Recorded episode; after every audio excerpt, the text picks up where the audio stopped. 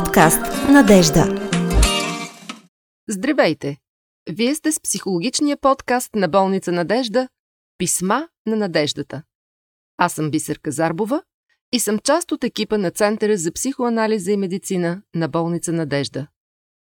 Днес ще поговорим по темата за лечението, като процес, чието успешно развитие е в пряка връзка с съдействието от страна на боледуващия. За ролята на пациента като активен, активен участник в терапията и носител на мотивацията за собственото оздравяване. Една стара притча казва, че има три вида работа – работата на Бог, работата на другите и моята работа. Отвъд религиозното понятие за Бог, разбирането тук е за действието на природните сили и закони, които са неотменни и не зависят от нашите знания, воля или желания. За разлика от моята работа, която включва личните ми усилия за осъществяване на конкретното задание или цел, работата на другите се отнася до всички близки, познати и непознати хора, които са свързани с въпросната ситуация. За да живее пълноценно и здравословно, всеки от нас е нужно да прави разграничение между трите вида работа, да се придържа към своята и да я върши осъзнато, без да откликва на изкушението да подхваща работата на другите. Този принцип, отнесен към процеса на лечение при диагностицирано заболяване, позволява внасянето на повече яснота за насочване на мислите и усилията ни в правилна посока спрямо трите вида оздравителна работа. Всички знаем, че не може да въздействаме на природните сили и закони. Индиректно можем само да подхраним надеждата си за получаване на свърхестествена помощ единствено през отправянето на желание, молба или, както някои казват, молитва за търсен резултат или помощ. Защо и как това помага? Молбата, формулираното желание или молитвата за помощ, особено когато е конкретна, с ясна визуализация на очаквания резултат, задава фокус ясна цел и посока, които да организират усилията ни и да ни мобилизират за действие. И колкото по-ясно и конкретно си представяме желания резултат, толкова по-енергетизиращ е ефекта. Добре е да уточним, че пожеланието да съм здрав или здрава е пределно общо. И като такова задава посока, но не е и достатъчно ясна цел, защото здравето е динамично състояние и не може да бъде идентифицирано с един единствен резултат. То е комплекс от неща, активности, усещания, мисли и преживявания, за които е нужно да имаме предварителна представа как биха изглеждали като съставни елементи и отделни стъпки за поддържането му. Само така, чрез виждането на очаквания осезаем резултат и конкретното подобрение от активностите ден подир ден можем да стимулираме процеса на оздравяване и съответно да отбелязваме напредъка. В допълнение, изразяването на благодарност за нещата, които преживяваме и за усилията да се справим с изпитанията е акт на признание, на приемане, на баланс и способства преживяването на щастие, независимо от обстоятелствата. Що се отнася до работата на другите в оздравителния ни процес, тя е прерогатив или усилие, което е изцяло в полето на действие и влияние на други хора. Под други тук може да отключим близките, роднини, приятели и партньори, медицински и немедицински персонал от помагащи професионалисти в болницата, други болни, с които общуваме. Всички представители от тази група на другите си имат свои роли и изява на сцената на нашата лечебна ситуация. Като че ли сме свикнали, или пък ни се иска да ги възприемаме като наши сателити, кръжащи наоколо, в готовност да откликнат на всяка наша нужда и по всяко време. Защото, когато съм болен, аз страдам и ми е тежко. Това очакване е обяснимо с факта, че всеки от нас е център на собствената си вселена. Като пропускаме обаче, че и другите си имат собствена вселена със свой център, където ритъмът, нуждите и приоритетите са различни. Тоест, работата на другите не се припокрива на 100% с сателитната, а по-скоро може да бъде описана като съчетание и динамика от ролите на спътник, водач, помощник, ментор, коректор, душеприказчик. В този смисъл е добре да отбележим, че работата на близките е свързана освен с физическата грижа за осигуряване на комфорта ни, но и с грижа за собственото им оцеляване и справяне с техните лични тревоги и ежедневни проблеми. Това е важно, включително и поради необходимостта те да могат да останат в състояние да откликват за нас. Работата на лекарите в оздравителния процес е да диагностицират състоянието ни, да наблюдават тялото и сигналите от него, да проследяват динамиката в показателите от изследванията и в съответствие с това да определят курса на лечение и продължителността на интервенциите.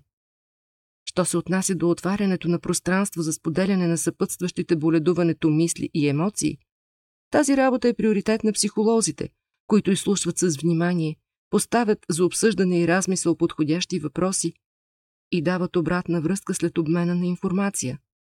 По този начин се благоприятства процеса на осмислене на личния опит, на разбиране и балансиране на емоционалните преживявания. Работата на другите болни, разбира се, е да се грижат преди всичко за собственото си оздравяване, да обменят опит и да търсят споделяне на сходни преодолени изпитания. В работата на другите също не можем и не е редно да се месим и въздействаме, макар изкушенията и очакванията за това да са доста големи.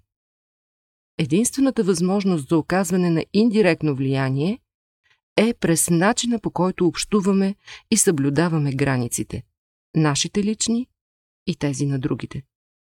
В този смисъл, колкото сме по-откровени, колкото по-конкретно и ясно подставяме въпросите си, заявяваме нуждите и желанията си и откликваме коректно на отправените към нас запитвания, толкова по-големи са шансовете да срещнем отзивчивост и сътрудничество от другите хора. Стигнахме и до същността на третия вид работа. Моята работа. В какво се състои тя? Писмата ви този въпрос присъства както директно, така и индиректно, поставен през пълното с надежда, но и тръпнещо от отчаяние изявление. Оставям всичко в ръцете на докторите. Да, доверието в лекарите е ключов фактор за плавното протичане на лечението и за постигането на добри резултати. Доверието дава усещане за сигурност, че лекарят е специалист, който прави най-доброто за лечението ни. Но оздравителният процес е процес на взаимодействие, а не самостоятелно творческо занимание. И лекарят борави не просто с един неодушевен предмет, а взаимодейства с гъвкавата система на човешката личност, която преживява емоционално събитията и реагира на тях спонтанно, не винаги логично и конструктивно. За да свърши добре работата си по нашето лечение, лекарят има нужда от нашето съдействие, което съставлява моята работа в оздравителния процес. Тази една трета от цялостната работа за оздравяването ми се състои в личната организация и мобилизация на усилията, в подреждането на мислите, в осъзнаването на бушуващите емоции и намирането на баланс за преживяванията, в проявата на грижа, обич и приемане на себе си като единство от достоинства и недостатъци. По-детайлно и в конкретни активности, моята работа включва внимание и грижа за цялостната ми личност като интегрираност на физика и психика, на мисли, чувства, поведение, телесни усещания. Когато сме диагностицирани с някакво заболяване, обичайно фокусът ни е върху физическите усещания. Те са най-осезаеми, защото в болничното заведение върху тялото се извършват множество интервенции. То е наблюдавано в различни перспективи и с различни апаратури. Рязано е, пробождано е и нерядко тези интервенции са съпровождани с болка. Независимо в кой орган е огнището на заболяването, функционирането на организма като система е нарушено и цялото тяло страда. Затова една от първите и най-важни задачи е да се погрижим за цялото дяло, за комплексното възстановяване на силите си. Посланието на болестта винаги е свързано с някакви неудовлетворени нужди, а базисните нужди са физиологичните – от храна, от вода, от сън, от прочистване на организма. Ако тези нужди остават продължително време неудовлетворени, всяко друго развитие на личността се затурмозява и рано или късно блокира. Болестта действа като своеобразен бушон и дава сигнал за почивка. Естественият механизъм за почивка и възстановяване е сънят. Същевременно е нужно да се поддържа и режим на двигателна активност, защото чрез физическата активност се стимулира кръвообращението, лимфния и енергиен поток, което поддържа имунната система. Двигателният режим може да включва упражнения, разходки, натоварвания, които са съобразени с физическото състояние и една идея малко по-високо предизвикателство. Водата, освен че е основен градивен елемент на организма, е и средство за изчистване на токсините в него. Независимо от другите консумирани течности, приемът на чиста вода си остава необходим и жизненно важен за тялото. Що се отнася до хранителната диета, балансираното приемане на пълноценна и разнообразна храна е най-общото напътствие, тъй като има различни режими, предпочитания, вкусове, а и ограничения при някои заболявания. Дали диетата ще бъде средиземноморска, препоръчвана най-често като здравословна, дали ще бъде вегетарианска или според някоя специфична програма, при всички случаи е добре храната да бъде прясно приготвена, без консерванти, вкусна и поднесена в естетичен вид. Все пак, ние се храним и през очите, както и през всички останали сетива, което идва да ни каже, че е нужно да поддържаме хигиена и по отношение на информацията подавана към сетивата ни. Гледки, миризми, звуци, докосвания откриват най-прекия път към емоционалната ни памет и поради това са мощен инструмент за въздействие върху психичното ни състояние. Обичайно представяме състоянието си в обобщение от типа «добре съм, не съм добре», «спокоен съм, неспокоен съм», «ядосан съм, тревожен съм». По този начин неусетно постигаме два ефекта. Първо, идентифицираме се изцяло с описваното състояние. Аз съм това състояние, ядосан, тревожен и така нататък. И второ, свеждаме го до упростено и крайно измерение.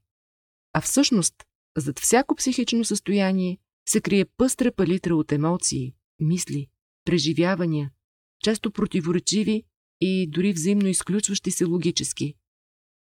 И най-добрият начин за справяне, особено когато състоянието е от негативния регистър, е чрез неговото осмисляне и разбиране, което се случва през внимателния и дистанциран поглед към него, през назоваването с думи, през говоренето за мислите и емоциите, които ме изпълват и имам нужда да освободя.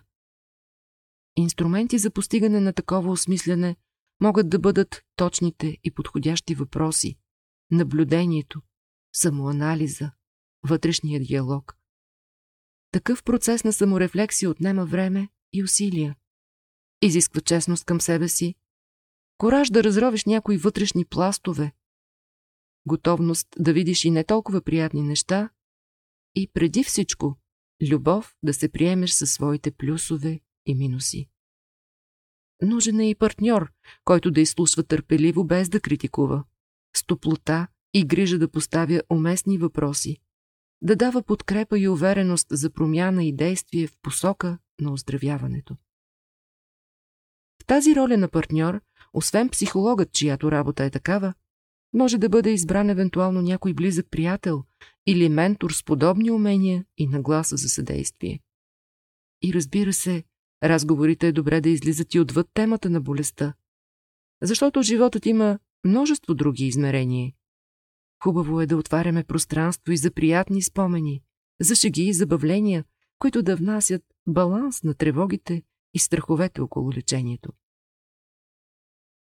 По какъв начин процесът на обръщане навътре и рефлексия на преживяванията ни помага за оздравяването? Първо, чрез оцелостяване. Когато посветим време и внимание на душевните си вълнения, даваме възможност за интегриране на трите аспекта – мисли, емоции и телесни усещания, които ни съставляват като цялостна личност.